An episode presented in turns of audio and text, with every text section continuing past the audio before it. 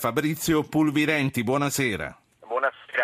Dottor Pulvirenti, lei è uno dei due italiani ad avere contratto l'Ebola. Lei è il medico di Emergency che tornò dalla Sierra Leone una sera di fine anno del 2014 e seguimmo passo dopo passo tutta la sua vicenda. Io ricordo bene i giorni in cui lei era ricoverato, quando di lei non conoscevamo nemmeno il nome perché nessuno giustamente ce lo voleva dire. Poi le informazioni sul progredire della malattia che più volte ci diede in diretta il professor Polli, che è qui con noi in studio questa volta. Poi l'annuncio della guarigione. Dottor Pulvirenti, intanto ora come sta dopo 6 mesi dalla guarigione? Adesso dopo 6 mesi dalla guarigione ho recuperato appieno tutte le risorse che erano andate perdute.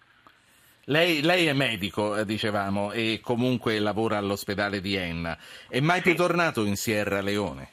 Non ancora, non c'è stata l'opportunità e a questo punto dubito per Ebola che ci possa essere l'opportunità perché i casi stanno velocemente diminuendo, il WHO, l'OMS prevede che entro la fine di agosto dovrebbe essere dichiarata chiusa l'epidemia, insomma non credo che ci siano i numeri per ritornare in Sierra Leone per fronteggiare ancora Ebola. Quindi lei fortuna. Ci sta dicendo che Emergency chiuderà la sua esperienza in Sierra Leone fra qualche mese?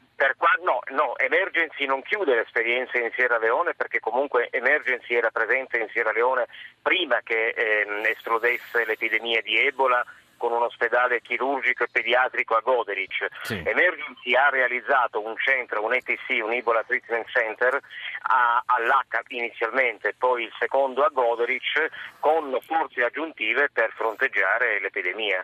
Professore, la mia battaglia contro l'Ebola è il titolo del libro che lei ha dedicato alla sua vicenda. Ripensando a come lei lavorava prima del contagio suo, c'è qualcosa che si rimprovera, che oggi affronterebbe in modo diverso?